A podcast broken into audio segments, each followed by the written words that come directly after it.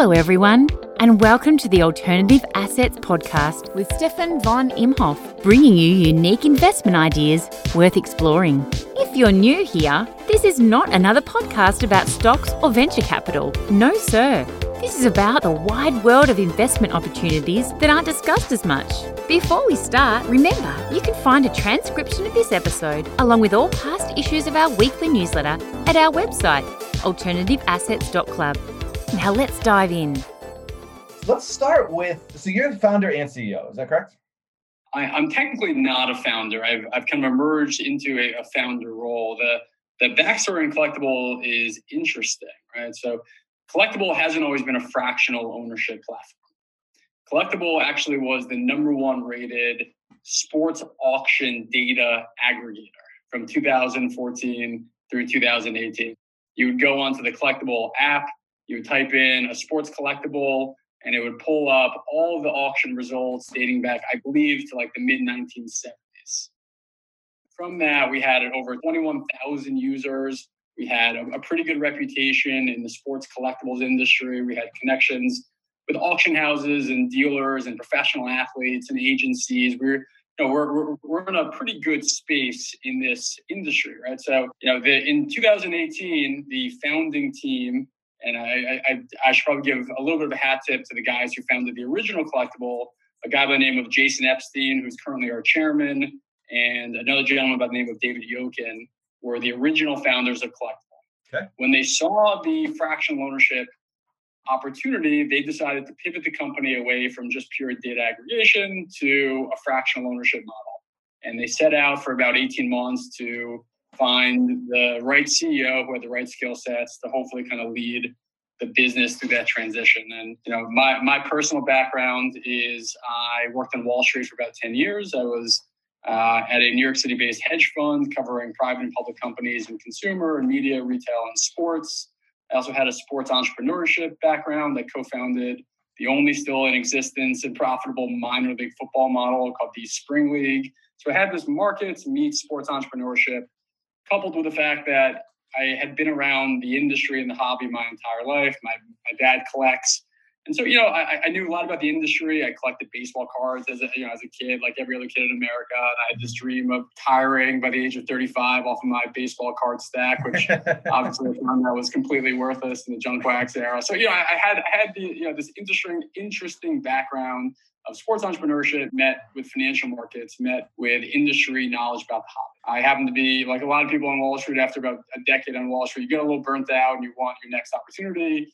I put out some feelers that I was looking for opportunities. I connected with the guys at Collectable and I fell in love with the fractionalization component. So at that point, had they started fractionalizing or did you kind of help them get there? Yeah, correct. So at this point, it was really concept only, right? Got it. They had started to, to develop a mobile application, but really hadn't been through the whole SEC qualification process. When I took over the business, primarily concept, and you know, so I worked alongside Jason Epstein, who's the chairman, to kind of uh, get the company over the qualification elements, and ultimately build out a team to really advance the business to where it is today. Let's actually dive into that. People think of these marketplaces they think they just happen on their own. And you know from from doing a deep dive on um, the folks at rally you know I, I, know that navigating the legal issues in the SEC is like a huge part of the the humps they had to overcome. So what was the journey like you know in the early days and like what were some of the the legal considerations that you had to deal with just the nuances of the entire legal SEC kind of waters it's complicated. It's not easy to do what companies like Collectable and Rally Road, any of these fractional platforms, it's not easy to do what we're doing. And it's certainly not sexy, right? It's a labor of love in a lot of ways, just getting to the point where you can provide fractional opportunities to consumers. On one hand, I really appreciate the process. As someone who's been around the industry for a while, uh, you, you hear these stories of bad actors or fraudulent claims, trimming. You, you, you hear, you know, you hear that you know, one of the, in my opinion, one of the biggest things holding back the sports collectibles industry are, you know, sort of confidence issues around the industry at large. Can you trust the dealers? Can you trust the supply? You know, how much authentication have items been through? So, on one hand, I thought, look, you know, it, operationally, it's not fun to go through, but it does provide a huge degree of consumer confidence that the items that are being presented to consumers on the platform are ones that have gone through a lot of checks and balances to ultimately get into consumers' hands. to, to, to go through the process a little bit. It took us five, six months of back and forth work with our securities attorney, with the SEC. You have to think a lot about the business and the business model early. That's different from a lot of startups. Obviously, a lot of startups they get you know an MVP out the door and they iterate on the fly. With the SEC approval process, you have to lay out a lot of advanced thinking. You know, have a business model and a business structure in place that the SEC deems to be secure for consumers. So in that end, it does force you to use your imagination and to think futuristically about what the business could look like. And not to mention just the I mean, legal legal costs aren't cheap, right? Um, legal costs aren't cheap. I'm sure legal you spent a lot of on on lawyers on that, but you you also probably brought a lot to that world because you came from Wall Street, so you you probably knew who to talk to at the SEC, how to make things happen, that sort of thing. A little bit. I don't necessarily have contacts at the SEC directly. I do understand financial markets well. I understand a lot of the basic and widely accepted principles of the financial markets that I thought that the industry really needed and ways to advance the ball forward. So when it came to structuring the business model, I definitely came with my ideas and thoughts in terms of, you know, what, what are some pain points of the industry? What are some pain points from the seller's perspective?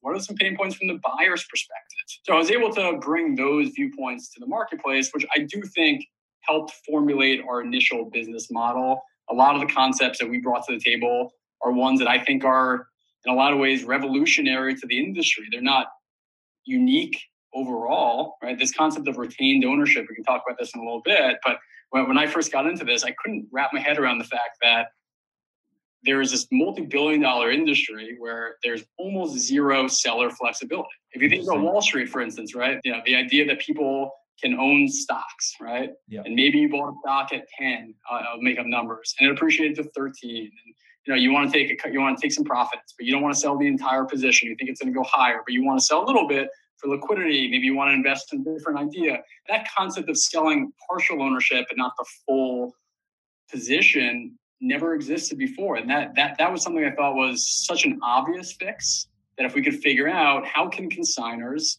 or sellers sell partial ownership, get liquidity, maybe reinvest in other areas, but also maintain some upside in their collectibles. That was something that I thought was really important to the industry. And one thing that I think Collectable uniquely does that no other fractional company provides at the moment, but also no other auction house, eBay, you, any other sales channel in sports collectibles, nobody else has the concept of retained ownership of their collectibles. And that's something I, I'm very proud that we brought to the industry. So you introduced this concept of retained ownership. This is a new concept. This did not exist in, in any real way, shape, or form before for any sort of alternative assets. Is that correct? So it's it's existed it's existed obviously in the financial markets and the public financial markets for very long periods of time. My understanding is that it hadn't really existed in the alternative investment category. Certainly not any of the fractional companies, and definitely not you know any of the fractional companies that have any association with sports for sure. So let's talk about this retained ownership a little bit and kind of uh, merge that into this idea of a secondary marketplace, which is when you talk about bringing liquidity to the marketplace. You know, you came from the hedge fund world. You know, hedges are famous for bringing liquidity to the marketplace, right? Um, how did you kind of go about the structuring these kind of retained ownership and, and also the secondary marketplace for buying and selling shares after an initial period of uh, you know, an IPO, as you guys are, yeah, as we call it. Like a lot of parts of the business, what we've done is we've taken widely accepted financial market principles and applied them to this category, sports collectibles, that I think all of us believed had a lot of room to mature and a lot of areas in which it could become more sophisticated and more financialized. We looked very closely, obviously, you know, the structures that were in place with other fractional companies, and obviously, you know, just in terms of how private businesses or public businesses get funded we, really applied a lot of those same principles. So you what we do is we take an item, collectable takes legal title to it. We create a separate LLC, a separate company structure for it. I shouldn't say every asset because there are some offerings that have multiple assets in it. We've done a basket concept where it has like 30 cards in one offering, right? But for every offering that we do, it's its own separate legal entity, separate LLC structure, separate shareholder base, the whole bit. So we literally create these holding companies and then we issue shares of the holding company to people, you know, so pro rata to their ownership position. What this allowed us to do is a consigner would come to us, like, you know, for a prime example is our Mickey Mantle offering, right? We broke the all time sports fractional IPO record by around $480,000. In our initial IPO. The previous record was held by Rally Road. They did a, a Wagner card for I think 520,000. We IPO'd right out of the gate a million dollars of a 53 Mantle PSA 10 baseball card. The concept was interesting. It, was a really interesting test drive for us. So we value the entire asset at two and a half million dollars. The consigner was like, look, I think I I don't want to sell the entire card. I need a little liquidity, but I think the card's going to go much higher over time. I want to keep some of it. So he kept 60%, one and a half million dollars in shares of the holding company. Uh-huh. Yep. And then we IPO'd 40% or a million dollars of the shares in the holding company to the public. Is it common for the consigner or the original owner to retain a majority stake? It's a mixed bag. We've had some consigners who, who keep a minority stake. Some have kept, you know, m- more than 50 right, percent of it. Okay, it's a bit of a trade-off. What it does allow is allows us, in my opinion, to get the best in class supply. A lot of consigners would never consider selling unless they, you know, sort of kept control, at least the ability to veto acquisition offers if they don't deem it to be a good price. It allows us to get far better supply and probably a lot more supply over time. The con to it, I've always I've been very transparent about this, is that individual investors do lose a little bit of control right? Only in the sense where when acquisition offers or if acquisition offers are received, the majority shareholder has the ability to potentially say, I don't want to accept that acquisition price. And if that's the case, then the item will just continue to trade on, on our secondary market. So let's say that a, and just because the mechanics of this are so fascinating, let's say that I'm a consigner and I am willing to give up the majority stake. So I'm, I'm willing to retain 40% and 60% goes to the new shareholders. How do those new shareholders decide on the fate of the asset? I mean, they're the majority, you know, shareholders of this this essentially this company, right? How does that work? How does the these new these new group of shareholders what say do they have on the direction of the asset? Do they have say? How does that work? It's a very important question obviously. So we we, we look at it two ways. There's two potential ways to get liquidity or, or to potentially make money in the class. One is just through our secondary market we could IPO something at 10, then it could trades 12 or 13. People have their own free will to decide if they want to reap and realize two to three dollars of gains, or maybe 10, 30 dollars. Who, knows, right? That's one way in which shareholders always have free will is they can buy it and sell it at will in our secondary market once the second once the secondary market is live. It'll go live by the end of this year. The other way where people can make money is if we receive acquisition offers for the entire collectable. Mm-hmm. This is where the concept of majority minority control does come into play. It really has no bearings on the secondary market whatsoever. It does come into play on the acquisition side of things. Okay. Effectively, what we do is if a legitimate and accretive acquisition offer comes into collectible to purchase outright a collectible, we'll take a shareholder vote, very, very similar to what Rally Road does, or, or, a lot of these other platforms do. We'll empower all shareholders with a vote to say, look, you know, we, we got an offer, 12 bucks per share, it's X percent over the IPO value. Are you interested? Are you not interested? People will get a vote pro rata to their ownership position. Ultimately, if more than 50% of people want to sell the item at a price, it'll get passed up to our advisory committee. We have a five person advisory committee comprised of some of the leading auctioneers, appraisers, curators, collectors in the industry, probably collectively over you know 50 to 75 years of experience, which is really there to just to protect shareholders, to make sure that there's no collusion of shareholders, to make sure that all shareholders, regardless if it's the majority, are getting a good deal, right? So we'll look at things like you know relevant comps, both public and private market. We'll look at you know any kind of forward projections internally that we can make. We'll look at the scarcity of the item. So really, we have this additional check and balance. So regardless of if you know there's a lot of people who vote yes, that ultimately all shareholders are protected.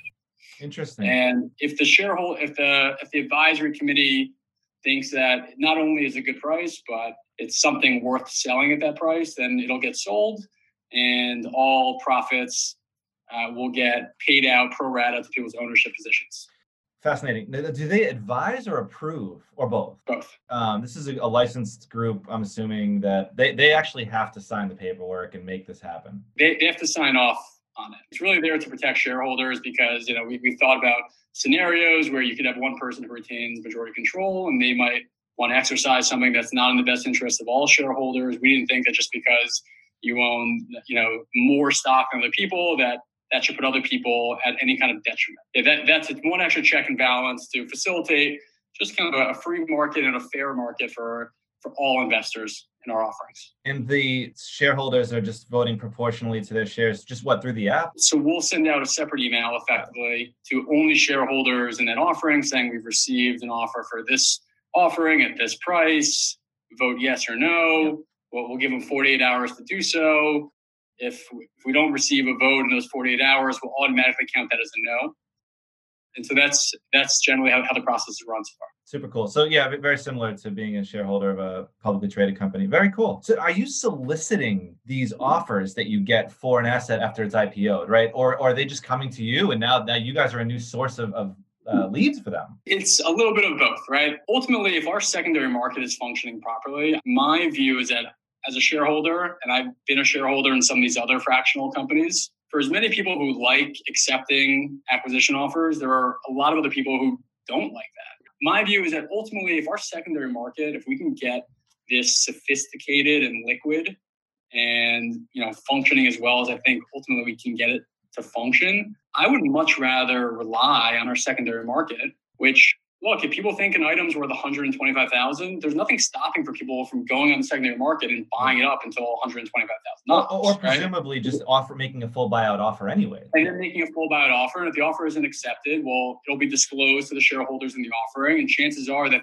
that offering will trade up to that price anyway because people will get word that we received the offer at that price. My, my belief is that as someone who worked on Wall Street for a long time, I think the key to all these fractional platforms is the secondary market. That will allow not only the utmost flexibility and kind of free will for shareholders to decide when and how they want to buy, sell, trade, and hopefully take profits, right? But ultimately, it just it just lets the market speak for itself. It lets people speak for itself, not some random group of people who own an item and they sell it out from under from underneath. Again, obviously, if there's an offer to shareholders that is accretive and beneficial, we have a fiduciary responsibility to them to at least present the offer. But uh-huh.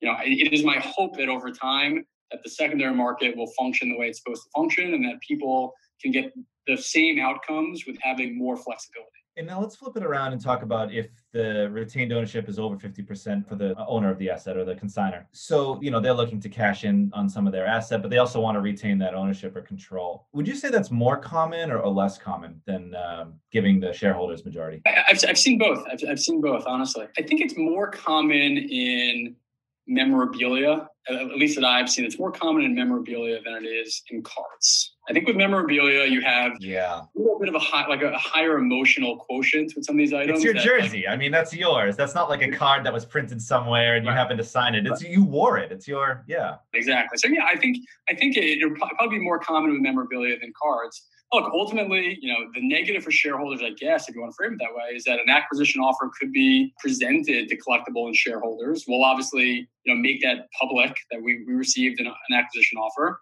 If there's a majority control, we won't accept it, right? It, it won't be accepted, but it'll be disclosed. And ultimately, again, it comes back to this concept of the secondary market. Ultimately, the secondary market is doing its job regardless of whether it's accepted or not accepted, it should at least trade close to the price at which we received an offer because that's what people think it, it might be worth. In that secondary market window, how, how long does that last? Or in theory, once you release it? We are we are going to push the needle in terms of how frequent trading windows will be. Look at some of the other platforms I know Rally does once per month. Yes, Rally always does theirs at like the most god awful times being here in Melbourne.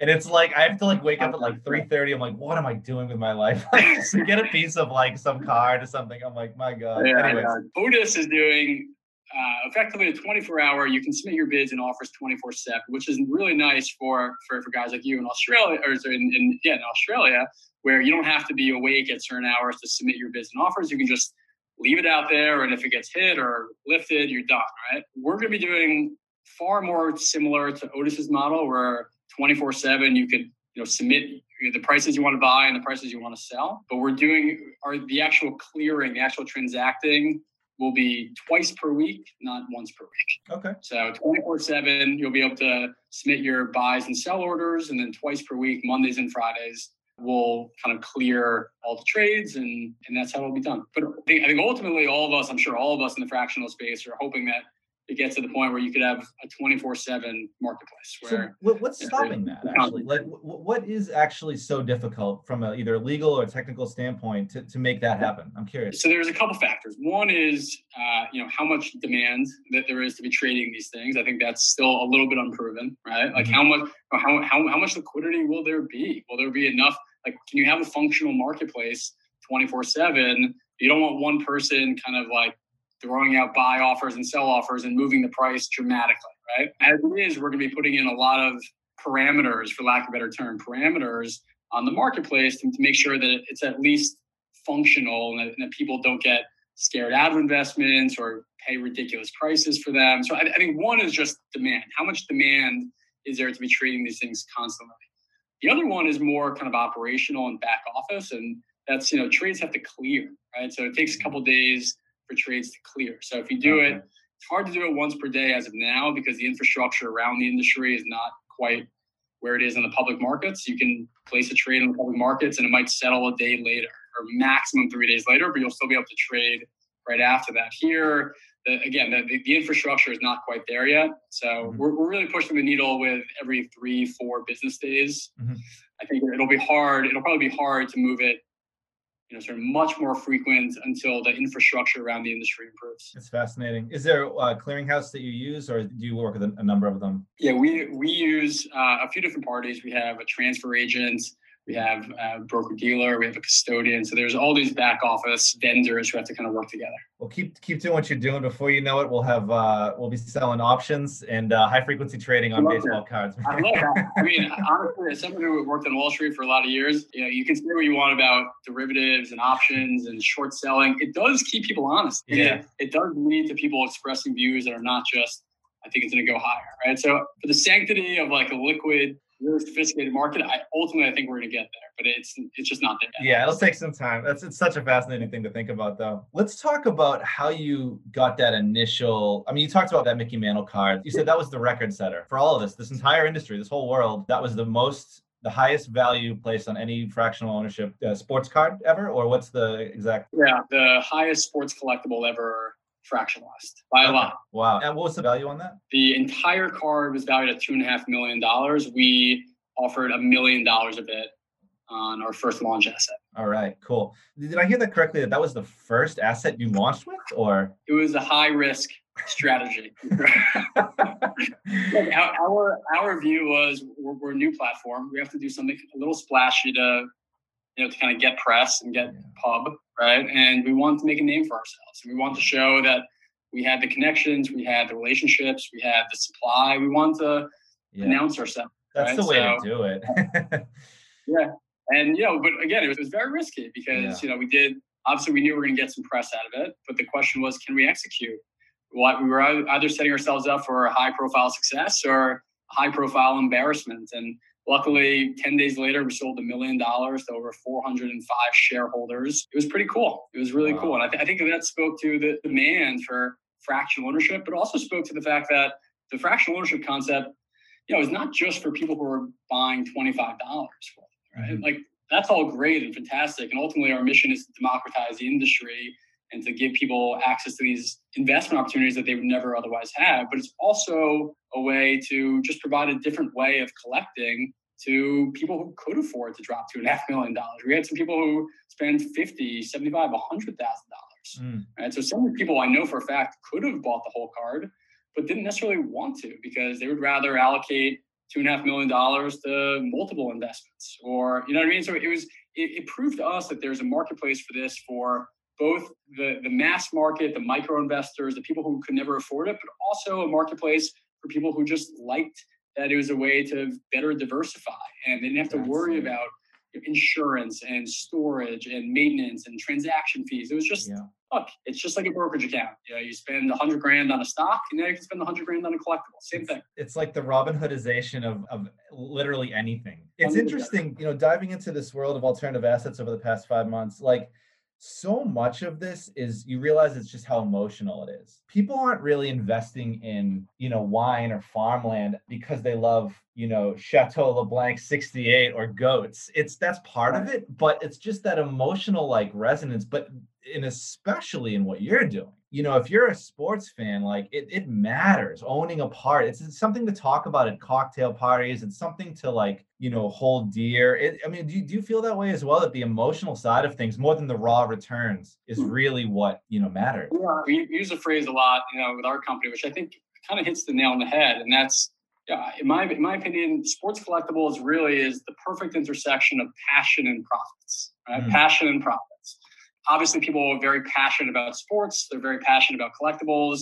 They're very passionate about certain athletes. But there's also profits to be made. And if you look at the data sets they're pretty clear. The bulk of, amount of the investment returns or the profits typically are at the investment grade where there's high degrees of scarcity where there's high degrees of you know highly investable athletes where you know, so again, you know, the, the top end of the market really has not been made available to people, but that, that's where the money really has been made over time. So we're really yeah. we're introducing obviously the ability for people of all income brackets all across the country, hopefully all across the world pretty soon, to partake in the high end investment side of the business. But we're also giving people access to the the passion, to the emotional side of it, which is, you know, look, if you grew up in, you know, you grew up loving Muhammad Ali or your parents grew up loving Muhammad Ali, yeah, and you wanted to own a piece of his Rumble in the Jungle championship belt, you could yeah. never afford 420 grand. But like yeah. now you can because yeah. it's you all you need to afford ten dollars. So yeah, I think I think it's a very cool combination of passion meets profits. And now we're able to do it where everyone can experience that pride of ownership of passion and profits in a way that's never been done before. And I think it's pretty cool. I love it. I think it's super cool. So I grew up in Boston actually, 23 years. Yeah. So I'm, i was thinking of uh, gifting a, uh, you know, if you had any Red Sox um, cards, I was thinking of gifting that to my mom for Christmas. I didn't see any just yet. Maybe you guys are partial to the Yankees or something. I don't know, but uh, fair warning. I, I did grow up in New York City. I live here currently. I, I, I've, I've always been a Yankee fan, but the, the, the only Red Sox related item we have at the moment is a little bit of a sore spot for you. We have a Mookie Betts. Oh, I saw that. Yeah. Mookie Betts game worn glove from his 2018 season where he, he won a championship with the Red Sox. Yeah. Uh, I didn't, by the way, I, I didn't realize how amazing of a season Betts had in 2018. He won like huh. every award there was possibly win in one season. MVP, wow. Gold Glove, Silver Slugger, batting title. I mean, literally every every. So the cool thing is that with gloves, in particular, you know, athletes go through multiple jerseys or they go through yeah. multiple bats per year, a gazillion balls, right? With gloves, a lot of these players tend to use one glove the entire season. Yeah. With bats, he wore one glove pretty much the entire season. So you're able to get you know access to that one glove that he wore throughout the entire regular season, the All-Star game, the playoffs, the World Series, during arguably the most historic season in baseball history. Pretty a pretty cool item. The, the other one we're going to have, well, we had the uh, the Magic Johnson, Larry Bird rookie card on the platform already. So yeah, Bird obviously is a big figure in Boston. We have uh, some Larry Bird uh, game worn stuff coming down the pipeline. What I love about Boston is that you guys are very passionate fans for sure. oh yeah. So, well, you have a Brady, you have a Brady. I saw your Brady rookie. Brady. Yeah, that's yeah. right. We have a Brady rookie card. I can't. I can't. I can't gift that now though. Now that he's a trader, I can't. Uh, I can't in good conscience uh, invest in that one. But um, this is super cool to see. So I think the, the big question on on on most people's minds when they hear about this stuff is how do you source, right? Like where does it all come from? I read up on the Wilt Chamberlain. Um, yeah, I love how you have the backstory of every item, which is you know must have and, and really interesting. And I read kind of you know like how the the item got you know from the the home, his home to that collector to you know is there any sort of process to this or is it just kind of helter skelter or do you work with people who just deal with this every day or just tell us everything about how you source your supply that's the one thing that really in some ways attracted me to collectable in the first place was we had all these existing relationships in place we knew everyone from auction houses to dealers to collectors. We had a lot of existing relationships, and I, I brought a lot of my own to the table as well. But so I knew coming into this that I can we can get supply. I'm not concerned about the supply. Our seller proposition is honestly unbeatable. We charge significantly uh, less seller fees, right? We provide a lot of additional seller flexibility. We tell great stories. We promote, you know, sellers that they want to be promoted. Like we have a really good seller proposition in addition to we just had a lot of connections. So, you know, for us, it was never a question of can we get supply. It was more can we build demand and build our user base to the point where we can soak up supply, right? So we've been in business two months. We have 30 plus million dollars of supply already that we could thread through the marketplace. When you talk about getting the supply though are you buying these outright or are you consigning them yourself? The beauty of our model is and i think that's it's also different from a, lot of the other alternative uh, marketplaces is we can sign most of our stuff. You do? Okay so you're not actually buying a lot of these assets we've we've purchased a couple assets but by and large it's a consignment model which is the beauty of it is that it far more working capital efficient. We don't necessarily have to spend, we can, but we don't necessarily have to spend our money to build best in class supply. And one of the things about the consignment model, and it always goes back to retained equity, is that you know people who have that kind of seller flexibility to retain equity are far more willing to consign stuff than they are to make you purchase it, right? Because they because they still have some some skin in the game on it as well. So this is what's fascinating when, I, when I'm studying Rally. I, I, couldn't believe that they bought everything outright. What would even be the the pro of that? Am I missing something, or or are there cons to not owning the asset? So the the only honestly the only con that I've seen from consignments is that you deal with external pressures, right? So you deal with external timelines, deadlines, external pressures. Uh, as it relates to consigners who need liquidity at whatever periods of time. So it's a little bit of a schedule management, right? Like just you know, kind of setting expectations for when consigners will have their IPOs or their offerings. But again, in my opinion, the pros of consignment far, far, far outweigh the cons. You know, you like you, you look at Rally Road, and you know they raised a lot of money in their Series A and they raised 17 million bucks in their Series B. Uh, I was thinking the other day, like if you gave me, if I raised 17 million dollars, I probably could, but if you raise 17 million dollars tomorrow, like what would I even do with 17 million dollars? Right. And the honest answer is, I'm not sure. I, we yeah. don't need anywhere close to that to, to operate our business. So, you know, I think over the long term, as long as you're able to get consignments, consignments are a significantly uh, better capital efficiency way to acquire supply. And again, I really think that because this concept of retained ownership, a we're able to get things at better prices because it's not like this one end all be all transaction where I gotta extract every dollar from it today, otherwise I'm never gonna see that money again. It's like, look, you know, I'll, I'll consign 25% to you, and as the value rises over time, I can sell the balance of it. So, in my opinion, not only are we able to get better supply, do it a lot more capital efficiency, uh, efficiently, I should say, but we're also, in my opinion, able to get things at really good prices because people are like, look, yeah, sure, I'll take 25% of the chips off the table at a fair price. And then over time, I can sell more uh, on the secondary market. So uh, I see a lot more benefits of consignment than I do acquisition. That's not to say we haven't acquired. We have an acquisition vehicle that we can acquire stuff with, but really we haven't needed it too much yet. What would even cause you to want to buy something outright? Like, is it just it might it might be too much of a pain in the butt to deal with you know a certain assets holder or mm. it's just it's it's priced low enough that you're like you know what? This just makes sense. That that sort of thing or? Yeah i, I think so. I, I think it's just like the, the the ability to be opportunistic whenever you want to be and if you see a great deal you can just lock it up and you don't have to worry about you know sort of worrying about any other third parties. But again um, you know we have it just because it's good to have flexibility and be able to you know act when you see something attractive. But to me you know i think i think our model is the way to go. And I think our model is a lot more sustainable over the long term.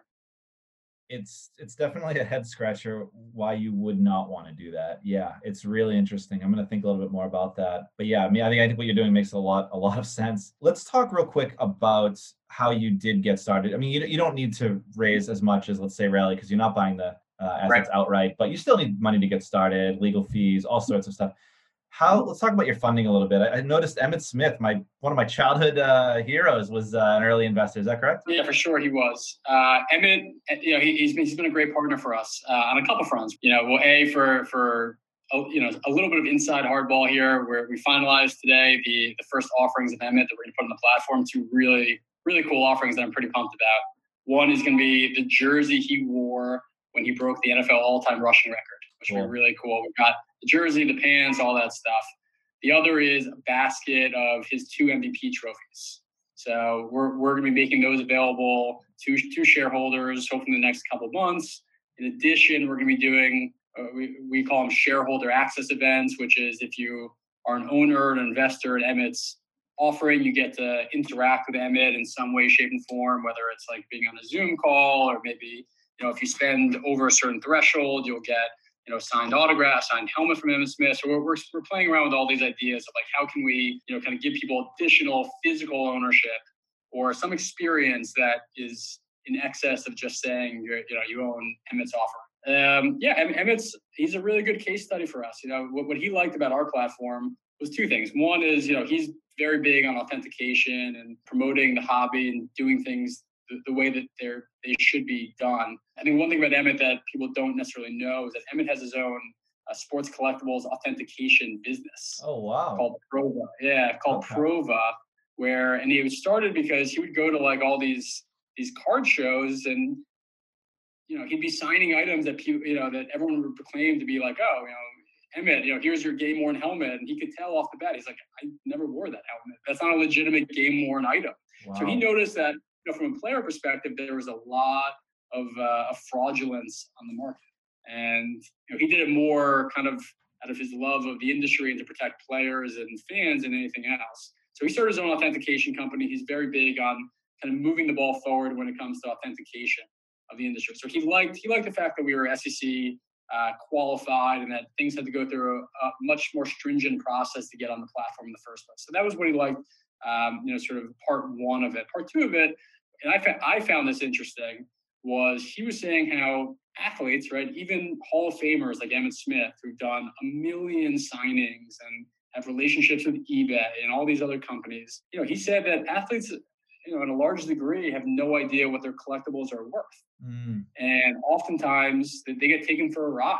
By who? By, by the by, by like a broker or like a um an auction? Yeah, house? by by by auction houses who put lesser reserves on them, by eBay, by by dealers, by collectors, or even people internally. People say, "Oh, you know, Emmitt, it's worth twenty grand," and they go, they buy it for twenty grand, and they sell it back for eighty. So he was just saying that you know, a lot of times athletes have no clue what their stuff is worth. There's no fair you know way for them to retain upside in the items that they're selling. And there's no real good way for them to share their collectibles with fans, right, who've supported them mm-hmm. throughout their careers and to keep their career relevant and contemporary. So what Emmitt liked about our platform is he can sell, you know, some of the item. He doesn't sell all the equity in the item, so he can retain equity ownership and upside. If the item is worth less than he thinks it is, then he'll still make money over time. Yeah. He can also, you know, do some storytelling and and kind of tell you know the story of his career and himself. He could keep his career relevant. He could give back to the fans. So there's all these other you know, aspects to this that, that that really has nothing to do with the actual money part of it. But so yeah, so so, so Emmitt came at this and and you know we, we connected with him and he loved you know a the fact that it was you know more regulated and you know sort of better chances of the items being fully authentic to protect confidence of the consumers and b that you know athletes had now a way to connect directly with fans who want to invest in their careers but but also a way to kind of maintain some of the upside of their collectibles over time. I, I love what you said about i mean there's an emotional side to the the seller side on this as well right? Like you, you what you said about emmitt um, connecting with his fans and giving back in a way.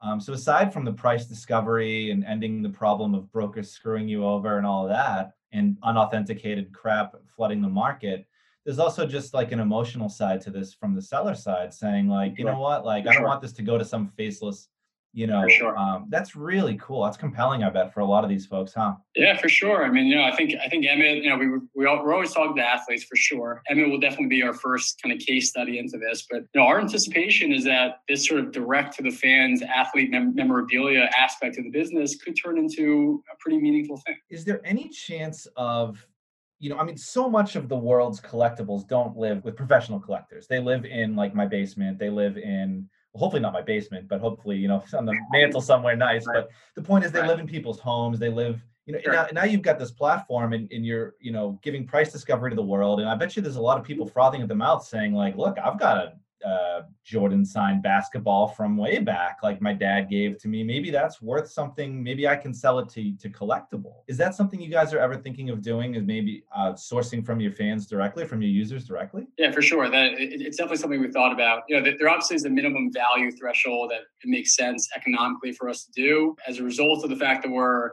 SEC qualified, there obviously you know every offering we do, there's some fixed fees. There's legal fixed fees, there's broker dealer fixed fees, there's securities work. So it doesn't really make sense for us to kind of go down the path unless items are like minimum 12 grand, okay. 15 grand in that ballpark. Yeah. But you know, we, we've definitely thought about doing a service where, you know, people could you know, effectively give us items to kind of figure out where the market is for it. Right? And, and and to kind of indicate you know what demand is for certain items and at what price points. Where that's something we've we have the ability to do. We're kind of waiting until our our user base builds up to the point where we can give people really good data points into uh, you know how much demand at what prices. So certainly a service that we thought about. I think one that we, we could also make money from over time. Really cool. You know, you guys definitely have to stay focused in the short term. It's really good to think about these these long term things without divulging future plans, is there anything you yeah. can talk about aside from the secondary market in terms of what's coming down the pipe, maybe next six months or so? One one thing that you're going to see a lot of, which we announced uh, yesterday, is you know our partnership with, with Sports Immortals, right? Which I think is going to be a really really cool thing. I mean, they're you know they're a relative unknown commodity to people who are not in the sports collectibles industry at the high end, but they're they're considered to be in a lot of cases, the largest and the most diverse sports memorabilia collection in the world. I read somewhere they have a million artifacts in their collection. They have an appraised value, I've heard, between 125 to 250 million dollars. We have an exclusive five-year relationship with them. And again, I was down there for two days during the peak of COVID back in June, and I can't even describe it. It was honestly a jaw-dropping experience seeing the, the stuff that they had. So through that partnership, it, it could keep us busy for decades. so you, you'll see a lot of a lot of uh, amazing, amazing items from Sports Immortals coming, which will be very cool. We're working on a couple uh, additional athlete relationships, which uh, I, I, hope we can announce sometime shortly. So you'll see that. You'll see our secondary market. Yeah. We have a whole live events part of the business that we formulated kind of right as COVID was beginning. Yeah, you know, very traveling galleries, traveling showcases, exhibitions dinner series. Like we have a, you know, we have a lot of ideas for this. Obviously, it's a little bit on hold with COVID right now. I think there's a lot of ways to take this business. You know, again, I think the, the combination of sports and passion and profits. What I love about sports is there's always stuff going on. There's always events happening. There's a constant stream of content, a constant stream of of calendar. So, you know, I see all these other fractional companies trying to to be everything for everyone, right? Mm. Rally's doing a gazillion different types of alternative assets. Yeah. I see getting into, you know, art and uh, you know, cultural collectibles and sports. To me, I think there's something to be said for focus yeah. and for going deep in a market as opposed to going you know, sort of an inch, an inch thin, a mile wide. I think there's a ton of opportunity sticking to our lane, doing doing what we do best, utilizing our connections, and going deep deep into sports. I think the, I think the sports market, you know, by some estimates, you know, on the low end, I've heard a few billion. It was actually Collectable who created the first data series indicating that the sports memorabilia market was 5.4 billion dollars. I see that statistic everywhere. It's probably a lot bigger now because that was done probably three, four years ago. There are some people, you know, I heard a podcast with Dr. James Beckett, who, you know, for, uh, yeah. who, who's the founder of Beckett Magazine, who indicated he thought the sports card market alone was $100 billion. So, you know, that my, my point in saying this is I think sports is a big opportunity in and of itself. And I feel great about the way that collectable's positioned in the category.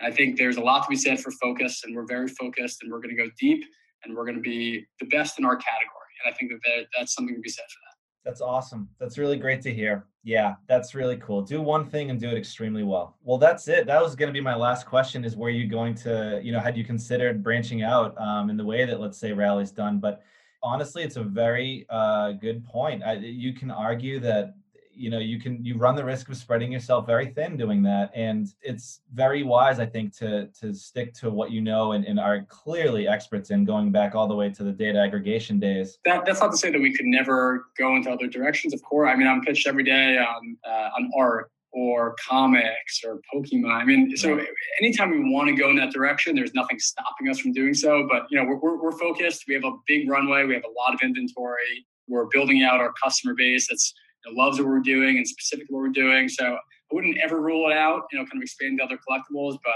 in my opinion, there's no need to. And I think I think there's a long runway for us in this category. And again, I, I like where we sit. I think we have a really capital efficient business model and we've, we've got the connections in place to make some some serious headway here. Well, it has been an absolute pleasure uh, talking to you. you. I think this is fantastic. I love what you guys are doing. I look forward to bringing it to the readers. I think the readers are going to love it. I look forward to doing a real deep dive on the app. And thank you once again for your time. It's been a pleasure. Thanks. Yeah. It's been a lot of fun. Thanks. Thanks for tuning in. We sure hope you enjoyed this episode. And if you did, please be sure to subscribe and give us a nice review for this podcast. It means a lot. And remember, you can find a transcription of this episode, along with all past issues of our weekly newsletter, at our website alternativeassets.club. See you next time.